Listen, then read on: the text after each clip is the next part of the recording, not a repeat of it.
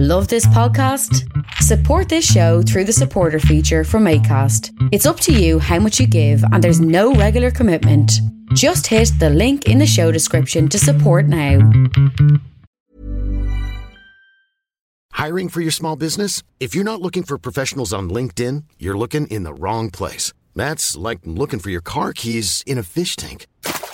LinkedIn helps you hire professionals you can't find anywhere else, even those who aren't actively searching for a new job but might be open to the perfect role. In a given month, over seventy percent of LinkedIn users don't even visit other leading job sites. So start looking in the right place. With LinkedIn, you can hire professionals like a professional. Post your free job on linkedin dot com slash people today. Many of us have those stubborn pounds that seem impossible to lose, no matter how good we eat or how hard we work out. My solution is PlushCare. PlushCare is a leading telehealth provider with doctors who are there for you day and night to partner with you in your weight loss journey. They can prescribe F D A-approved weight loss medications like Wegovy and Zepbound for those who qualify. Plus, they accept most insurance plans. To get started, visit plushcare.com slash weight loss. That's plushcare.com slash weight loss. Creative Control with Vish Khanna. Here it is, Good Friday, and it's the end of my week celebrating the Jesus Lizard. Jesus Lizard Week is done, just as most of the world celebrates Jesus coming back. Is that how it works? I think that's. I think I have that right. So yeah, I hope you've enjoyed the week. I would like to thank David Yao, Mac McNeely, Dwayne Dennison, and uh, today's guest, David William Sims, for uh, spending time with me and chatting about their new visual and oral history book. Book. It's called Book. It's out now on Akashic Books. I'd like to, like to also thank Henry Owings uh, because he had a huge hand in uh, designing this book. That's what we've learned. And uh, as you may have noticed uh, by the previous three episodes, I asked uh, everyone basically the same questions because I did have a plan to uh, make this like a little documentary podcast. But then I was like, ah, I talked to mostly everyone on the phone. It's not really the best audio, and I felt a little lazy. I guess I was being lazy. I thought the four individual episodes might be easier, and, and then, you, then you get everything. You don't just get a little sample of everyone's voice. And again, I was just being lazy. Still, uh, the book is beautiful and wonderful, and the band is beautiful and wonderful and great, and one of my favorites. So if you haven't uh, heard of the Jesus Lizard or heard their music, go buy their records, get Book, get the D V Ds. There's lots of stuff. They're well documented, and they were really the best. So I hope you learned something about the Jesus Lizard, and if you know them well, I hope you feel like uh, you gain some insight about them in some way. I don't normally do this, but uh, next week uh, I'm off to Saint John's, Newfoundland for a music festival called Lanya Vanya. And if all goes well, I'll be able to have some shows uh, ready before I leave. Uh, I'm hoping on Tuesday and Thursday I'll put them up.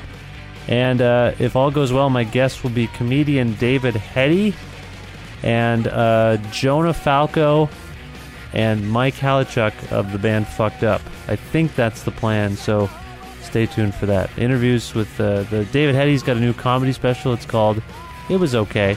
And Fucked Up have a new album coming out called Glass Boys, and they're going to be in this. We're all going to this festival in Saint John, so uh, you know they're my pals.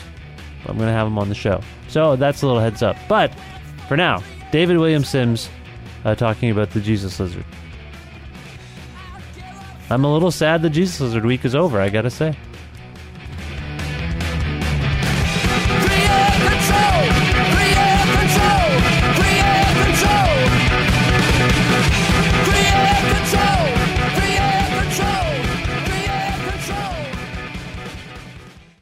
The Eden Mills Writers' Festival and The Bookshelf are pleased to present Alison Wearing's award-winning one-woman show, Confessions of a Fairy's Daughter, Growing Up with a Gay Dad. This is happening at the E-Bar in Guelph on Friday, May twenty-third. Based on her best-selling memoir, Wearing's compelling show tells the story of growing up with a gay father in the nineteen eighties. Balancing intimacy, history, and downright hilarity, this is a captivating tale of family life, deliciously imperfect, riotously challenging, and full of life's great lessons in love. This all-ages licensed performance of Confessions of a Fairy's Daughter takes place at the E-Bar, located at forty-one Quebec Street in Guelph, on Friday, May twenty-third, at eight p.m. sharp. Tickets are now available at the Bookshelf bookstore, also located at forty-one Quebec Street, or online via ticketbreak dot com. And for more information about the show, visit Eden Mills Writers' Festival dot c a. The E-Bar is not a fully accessible venue.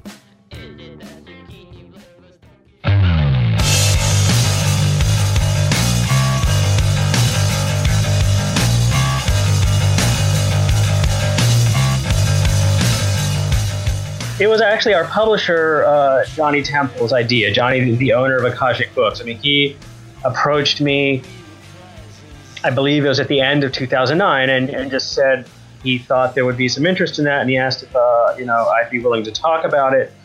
And so, yeah, we had lunch and, and talked about how that would work, and then, you know, the, the band came into the conversation, and we decided that it was something that we'd be willing to give a try. And did you have, have people kind of? I mean, there's been a few video documents of the band uh, in terms of live shows. The band's live show is really well regarded. Has anyone ever approached you before this to to kind of illuminate the story of the band? No, not in this way. I mean, nobody had approached us about doing a book, and I don't think anybody had really, you know, talked about yeah doing the story of the band that way. I mean, like you say, I think most of the documentation about the band either has to do with the live shows or, or things like record reviews or something like that. Right, right. Okay. Now, correct me if I'm wrong, but my takeaway from the book is that you tended to do a lot of the work. Uh, it seems like, and I've spoken to the other members, and it seems like a lot of that had to do with scheduling, but is that a fair assessment? Do you feel like you did kind of the lion's share of the writing and, and kind of chronicling of the band in, in this book? Oh, I probably did. You know, I, I think...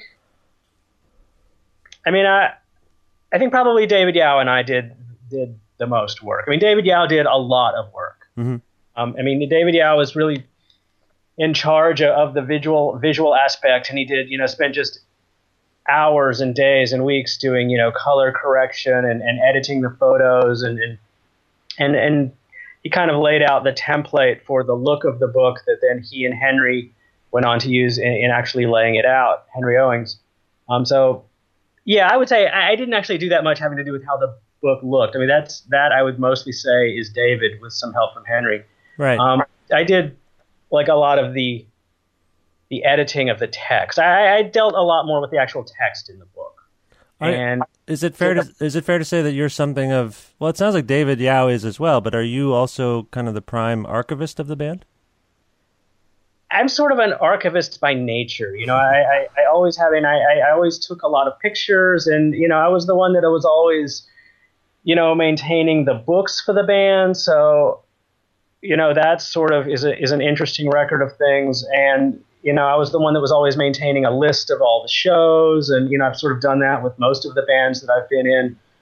Um, Yeah, like I say, I'm sort of an, an archivist by nature. I mean, it's just not it's not necessarily particular to the Jesus Lizard. It's just a part of my personality that I probably couldn't turn off if I wanted to. Now, where does that documentation, like that, that document, you're kind of like a documenter. Where does that where does that impulse come from, do you think? I don't know. I mean, I'm, like I say, I'm, I'm a little compulsive about it. I, I think it's sort of just it has always been sort of a part of my personality. Are you a hoarder? I'm not a hoarder. You know, it's interesting. Um, I'm related to hoarders, but I'm sort of an anti-hoarder. I mean, I, I'm really big on throwing things and getting rid of things. I mean, I sort of have to be because I live in New York City, and, and like all Manhattanites, I don't nearly I have nearly enough space, uh, enough living space. So I'm just constantly trying to, you know, I, I value the I value the space more than the stuff. So I'm constantly getting rid of things and throwing things away. Right. Okay. I just wanted to make sure you're okay. I, this is just, just me. Doing exp- relatively well. Okay, yeah. You're doing fine. Now, sometimes it takes a project like this to really learn about your fellow bandmates, uh, maybe even reflect upon what you've accomplished together. And, you know, this is obviously a, a document of at least ten years of your life. Um, and I'm curious, was that, did you, did you find that you learned a lot about your your fellow bandmates and your existence together by by going through the process of making this book? I think I did. Yeah, it's interesting you say that. I mean, um, yeah, I learned things about David.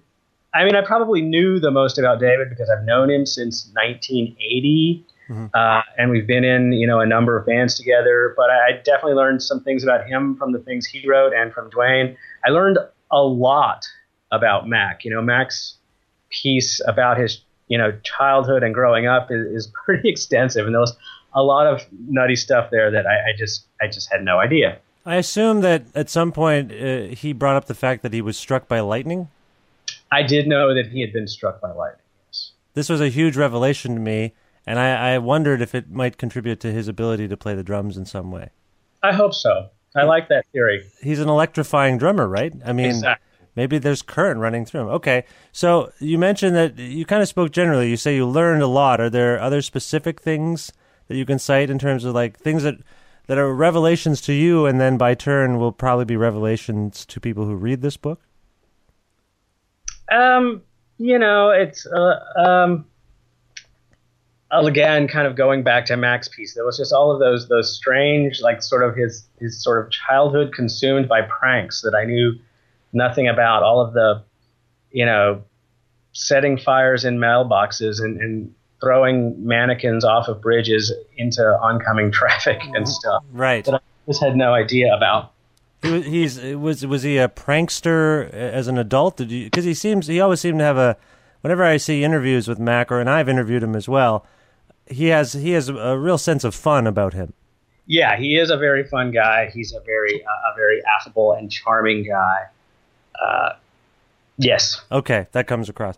Now, for some people, the Jesus Lizard is a real um, musicians band. Like every member is really regarded as one of the best to ever do what they do. And I've never thought too hard on it because I just love the band. I love the band so much. But I noticed that you and Dwayne in particular spend a lot of time in this book, in your in your essays and in, in your writing.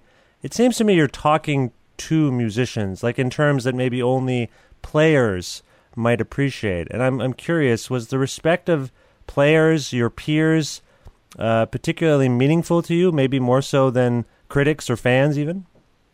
You know, I think I just wrote the book that I would want to read. You know, when when you I, I know what you're talking about, those kind of musical details that we dealt that, that Dwayne and I both delved into. And, you know, I love that kind of stuff when I read musicians going into that stuff. And it's more than just, you know, I'm just far more interested in that stuff than like stuff about life on the road or whatever. I mean, I, I know that's, I, I, I know those stories, mm-hmm. but the stuff about actually like the musical nuts and bolts of the songs and, and kind of the, the breaking down the process of recording and songwriting, those are the things that I'm really interested about when I read about music. And I, as far as I'm concerned, you just don't see nearly enough of that stuff. And maybe the reason is that it is sort of geared more towards musicians. But um, yeah, that's what I was doing. I was basically just, and I think Dwayne as well, we were just trying to, to write the sorts of things that we enjoy reading ourselves. Right, as musicians. Like, was there ever a point, I don't know who was, I assume Henry was helping edit the book. Was was there anyone who thought, you know, this might not go over that well with a general audience? You're talking music theory, you're talking music gear. Uh, was there ever a thought like, ah, oh, we might be alienating some people here? No, we didn't really care. I mean, I was I edited the text in the book, and that was just something I didn't worry about. Right. I mean, this, I the stuff I thought was cool went into the book. The stuff that there wasn't room for or wasn't that cool didn't. Okay. We've touched upon two things here that I think are interesting to the band's legacy. Uh, you mentioned David Yao. Uh, really having a, a big hand in the design of the book, the art, the way the book kind of presents itself. And now we're talking about the kind of musical presentation. Do you think that those are two aspects, the kind of artistry, I suppose in general, the artistry of the band, do you think that has been, I don't know if undervalued is the correct term, but is that something you really wanted to highlight in terms of the legacy of the Jesus Lizard? Which part? Are you talking about the visuals or the music? Well, as I say, I think both are kind of, and from my perspective, they might be things that people, both things uh, have been taken for granted a little bit from my perspective as a fan, but from your perspective in the band, is that something you, you felt as well? Uh, I, that's just not the sort of thing I spend time worrying about, whether or not that's taken for granted. I mean, people will like it or they won't. I, I don't have time to worry about that. I, again, I just sort of put stuff that I thought was interesting and cool in the book, and I think that's what David was thinking as well. I don't think we had any sort of idea to to educate people about things they weren't particularly interested in learning about. Right. But the scale of the, like, it's a coffee table book. I have it. I'm looking at it right now. And I was reading it in bed, and the thing weighed me down. It's a heavy, it's a big book. And I, I just, that, that to me, you know, to, to present everything in his, you know, CinemaScope almost, like, it's huge. Uh, that that that speaks to kind of uh, a scale issue in the band as well. Like, just the artistry of the band is presented, I think, as well as it can in book form. Yeah, I mean, it's funny that you put it that way, because honestly, there was so much stuff that ended up just getting left out that we regretted having to leave out just because of space considerations and and time considerations. You know, I, yeah, I, I guess it's it's a big book for what it is, but I mean, we could have just gone working on the thing for years and, and probably made it twice as big eventually. But right. At some point, we just had to say, at some point, we had to just uh, get out from under it and move on with our lives. Right. Okay. People like me who write about music and, and write about things like this uh, are going to try to come up with um, underlying themes, uh, something that uh, can be said about the overall legacy of the Jesus Lizard. And, and before I kind of tell you where I'm coming from, can you kind of step back and, and see, or rather articulate what you see as the legacy of this of the ten years uh, that the band initially existed? Do you have a sense of that? Hey, I'm Ryan Reynolds. At Mint Mobile, we like to do the opposite of what Big Wireless does. They charge you a lot. We charge you a little. So naturally, when they announced they'd be raising their prices due to inflation, we decided to deflate our prices due to not hating you. That's right. We're cutting the price of Mint Unlimited from thirty dollars a month to just fifteen dollars a month. Give it a try at mintmobile.com slash switch. forty-five dollars up front for three months plus taxes and fees. Promo rate for new customers for limited time. Unlimited more than forty gigabytes per month slows. Full terms at mint mobile dot com. Hey, it's Danny Pellegrino from Everything Iconic. Ready to upgrade your style game without blowing your budget? Check out Quince. They've got all the good stuff, shirts and polos, activewear, and fine leather goods, all at fifty to eighty percent less than other high-end brands. And the best part? They're all about safe, ethical, and responsible manufacturing. Get that luxury vibe without the luxury price tag.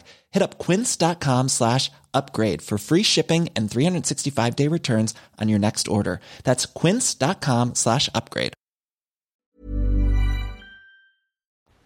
I'm not sure I do. Again, that's kind of this, the sort of thing I just don't spend a lot of time worrying about. I mean, it's it's not something I get to decide. You know, I mean, whatever the legacy of the band is, I mean, I that will be, you know, determined by somewhere else. I mean, it, it, it will be what it will be, and I, I'm not going to worry about it. Okay, no, that's fair. Can I tell you what I see?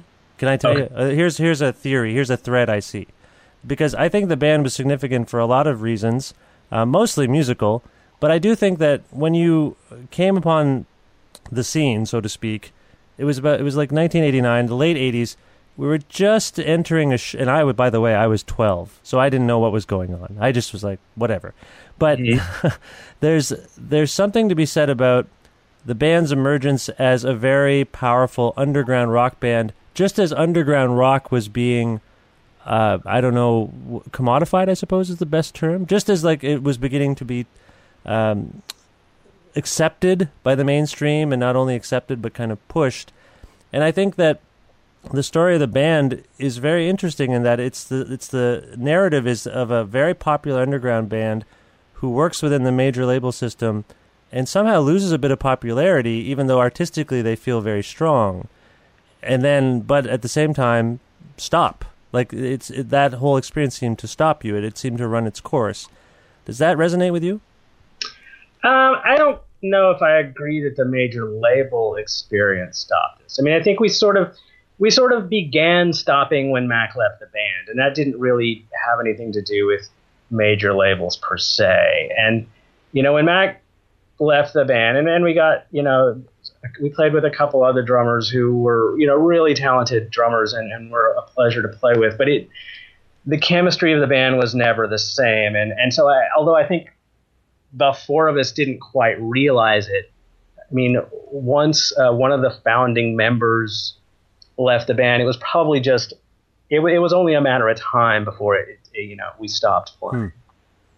Okay, so I mean, it, the, the, the internal chemistry of the band was was very important, and it, and it was a way that's difficult. Was a way that we were very fortunate. It's a way that's difficult to articulate, but we really were very close friends, and we got along very, very well, and it was a huge advantage for us. Right. And and but as it stands, when Mac when Mac left, uh, the subsequent recordings seem to be more of a departure. Um. Yeah. Yeah, they were. I'm they, not sure. I'm not sure if I think that's related to Mac or not. It was just. I mean, that's something we might have done anyway if Mac had stayed in the band. Mm-hmm. Okay, so uh, and I don't think they're related. And I mean, when Mac was still in the band, even Shot was something of a. Okay, so Shot was a bit of a departure, and that it was your first album on a on Capitol Records. It was your first record, uh, really, with a new producer, a new engineer. Uh, so there, there, there just seemed to be a shift, and and as it happened, I guess it's it's really a happenstance that Mac did not feel that the health of his life was being supported by being in this band at the time. Right. Right. So it's all kind of coincidence? Um, yeah, I mean, that could have happened at any time in the band. I mean, it just, it wasn't, like I say, I don't, Mac's leaving wasn't directly related to, you know, yeah, the move to Capitol or any of that. Right. Which, I, on the outside, some wondered, right? Like, we before this book, I didn't really know. I mean, I've interviewed Mac, and he has, he has told me that uh, he was going through personal issues. That's why he left the band. But prior to that interview a few years ago, I just thought, well, maybe he just didn't feel comfortable in that circumstance. But that's clearly not the case. No, it's not the case. Okay. It, it was more personal than that. It really had nothing to do with... Yeah, it didn't have anything to do with... Like I say, if we had continued on for several more years on Touch and Go, my feeling is Mac still would have had to leave the band. Right, okay. And, and you, you very... Uh, I think eloquently and in a very heartfelt way, there's a passage in the book where you talk about how you think about that situation a lot uh, in terms of the chronology of the band and how you've really wrestled with what could have been done to make Mac's life easier in the band. Right, I have. I think we all have, and it, it was a it was a very uh, it was a very difficult time for all of us. Right. Now, the other thing I've noticed in reading your passages in the book is that your relationship with Steve Albini seems prickly still to this day. Um, can you speak to that? Am I misreading that?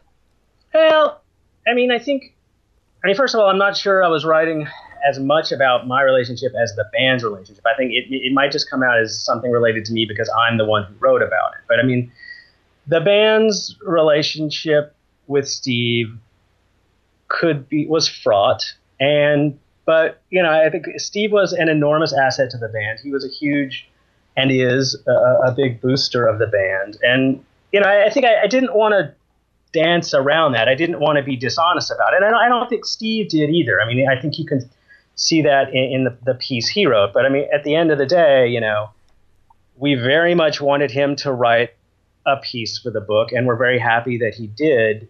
Uh, and, you know, I think his the piece that he wrote is important and, and very well done. And we were very happy and honored that, that he took the trouble to do it. Mm-hmm. But when you, so, but beyond the band's relationship, when you talk about the time that you and Steve spent together in a band, that also is, you, you cite the fact that you were in a band called Rape Man as one of, as the biggest musical regret of your life. And from the outside, I can't help but see this, you say fraught, but it seems to me that you, your lineage with him, with Steve, it's complicated. It seems like it's a, it was a problematic relationship for you. Um, you know, it's it's had a, relationships are problematic. They're, they're, they're you know they are. I mean, uh, Rayman, yeah, I always had issues with the name. You know, I, I, I went along with it, but and and then lived to regret it. Mm-hmm. I mean, that's. You know, I'm not sure it's fair to like lay that all at Steve's feet. I mean, I was there. I, I could have, you know, not participated. And and also Ray, the drummer, was there. Yeah. Um, you know, and, and you know, we all chose the name and, and, you know, and lived with it. Right. But again, from my perspective, when I see a separation between what the Jesus Lizard were at the peak of their, let's say, popularity versus wh- how they kind of ended, Does Steve kind of represent a divide for you in terms of how people perceive the band? Like, because that, what happened when you shifted to Capitol, it had nothing to do, I mean, some would argue it did, but for the most part, it seemed to have nothing to do with the music, the kind of backlash that ensued. It was really about people like Steve who would not suffer anyone uh, who worked in sort of any kind of corporate realm. Do you see where that, uh, do you see where I'm coming from with that? Um, I guess, yeah. Okay.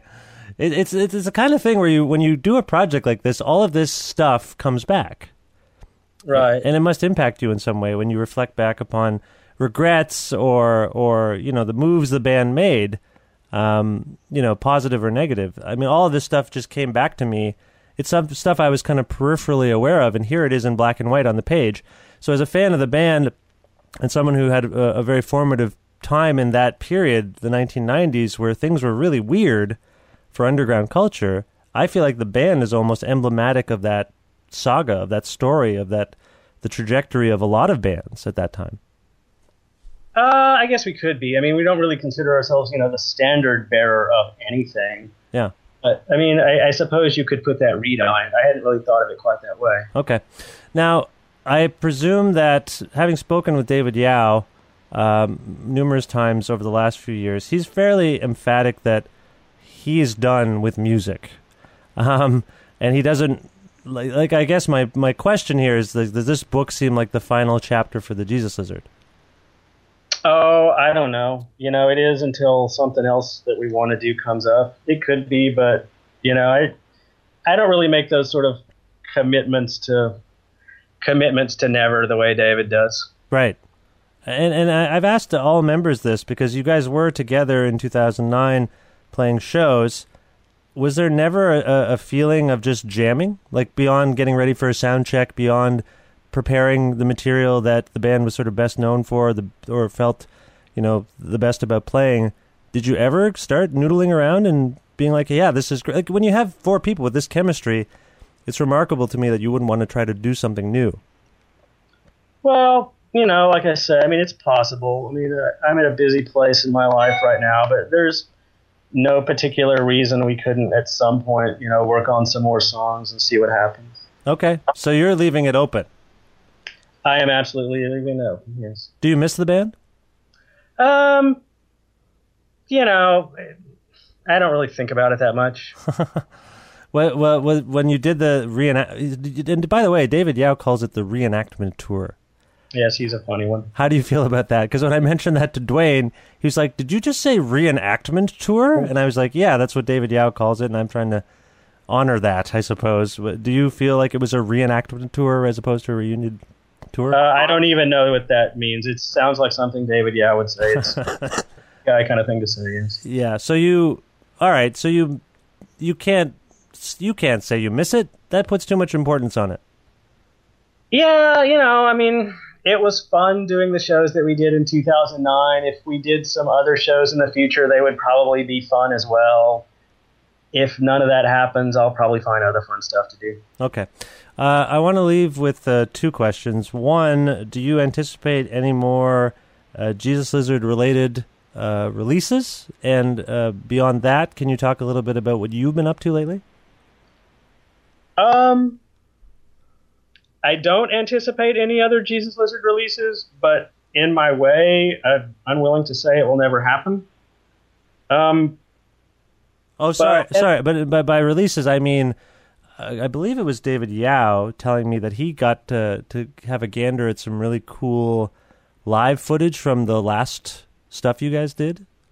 Oh, I haven't seen any of that. Okay, so you know nothing of, of uh, archival footage or anything like that? No, I don't know anything about that. Okay, okay. So, I mean, there was a thing like a, a video and L P that came out from the tour that we did in two thousand nine. It was yeah. like a Nashville show. Club. Yes, exactly. Yeah, no, but he said there was something beyond that. I think it was, I hope it was David Yao. Um, somebody, might have been Dwayne, I guess it might have been Mac. It could have been anyone but you, suggested mm-hmm. that there was something that was pro-shot. I think it was at the Chicago show. Um, and he said he saw it, and it was amazing, and he hopes that that sees the light of day. But you know nothing about that. No, I guess I don't. Okay. All right. Uh, okay, so the book is it for now? Uh, yeah, for now, yeah. Okay, and what about you? Uh, you know, I live in New York City. I work on music a little bit, still write some songs, trade tapes back and forth with people and work on songs. Uh, I'm an accountant as well. You have a day job? Um, I'm self-employed. That's that's good, right? Sure, I like it. Okay, so uh, and do you have any active music projects right now? No, not right now. Oh, man. That seems a shame to me, David, if I might say. Yeah, I wouldn't necessarily disagree with you. I, you know, maybe after once this tax season's over, I'll probably try and get more uh, get more active in that on that front. Okay. Well, David, uh, it's been a real pleasure to speak with you, and uh, I wish you the best of luck with book and, and everything. All right. Thank you very much.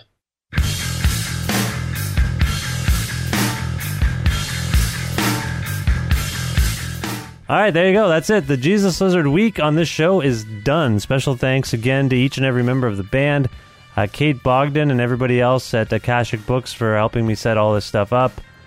And, you know, I hope you enjoyed it. That's it. The show gets back to normal, relatively speaking, next week. Okay, have a nice Easter.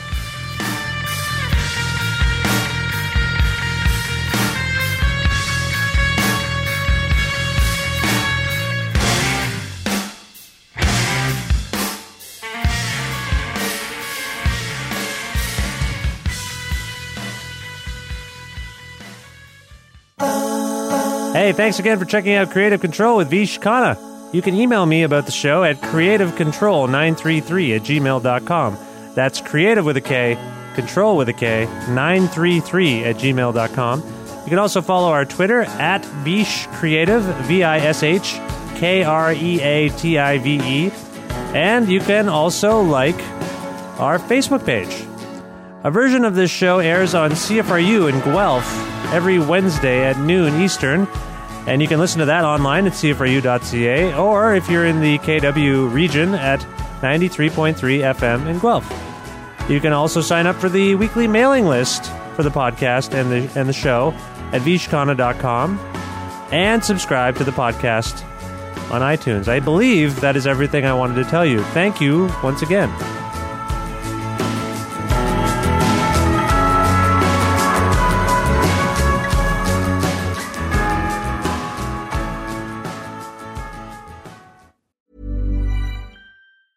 Planning for your next trip? Elevate your travel style with Quince. Quince has all the jet-setting essentials you'll want for your next getaway, like European linen, premium luggage options, buttery soft Italian leather bags, and so much more. And is all priced at fifty to eighty percent less than similar brands. Plus, Quince only works with factories that use safe and ethical manufacturing practices. Pack your bags with high-quality essentials you'll be wearing for vacations to come with Quince. Go to quince dot com slash pack for free shipping and three sixty-five day returns. Planning for your next trip? Elevate your travel style with Quince. Quince has all the jet-setting essentials you'll want for your next getaway, like European linen, premium luggage options, buttery soft Italian leather bags, and so much more. And is all priced at fifty to eighty percent less than similar brands. Plus, Quince only works with factories that use safe and ethical manufacturing practices.